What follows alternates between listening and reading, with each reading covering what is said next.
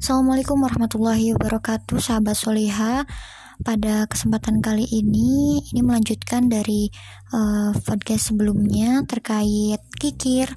Dan saat ini aku ingin lebih fokus ke pengobatan dari penyakit kikir.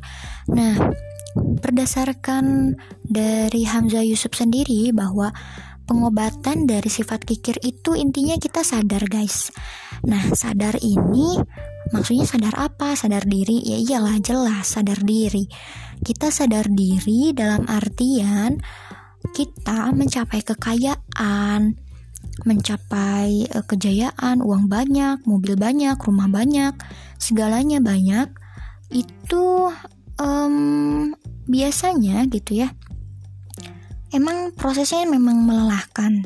Tapi apakah apa yang kita punya itu bakal kita bawa gitu bakal kita bawa ke alam kubur kita. Nah itu sih intinya. Kemudian kita juga harus sadar bahwa kehidupan itu berlalu dan waktu pun habis. Nah aku ngobrol gini juga karena emang uh, kita berusaha sama-sama baca sama-sama belajar supaya apa yang aku tahu teman-teman sahabat-sahabat juga tahu nah intinya jangan pernah lupa setiap apa pun yang kita lakukan ini niatkan untuk dakwah pada kebaikan. Aduh udah berasa ustazah aja nih.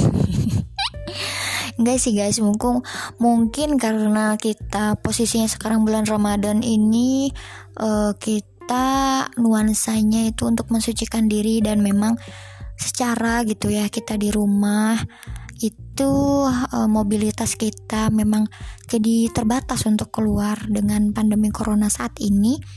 Jadi ya ini momen banget nih buat kita sucikan hati, sucikan pikiran dari berbagai macam penyakit hati di luar sana. Biasanya kita nongkrong dikit, lihat kanan kiri, uh langsung panas nih hati, hati. Nah itu sih dia. Um, intinya pengobatan dari penyakit kikir ini memang udah jelas ya kita harus sadar dan biasanya ketika uh, kita udah sadar nih udah sadar udah sadar nih udah sadar ya udah sadar kata siapa masih tidur gitu udah sadar biasanya ini akan uh, lebih kepada mengabadikan emang abadikan mendedikasikan gitu ya mendedikasikan seluruh harta hartanya untuk um, mungkin untuk kemajuan ya untuk kemajuan agama itu itulah intinya jadi poin pentingnya ingat sadar guys, sadar guys. Oke, okay?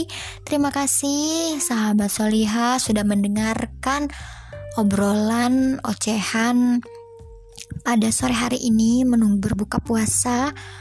Uh, mudah-mudahan bermanfaat dan see you next time di esok lagi bersama sahabat Soliha.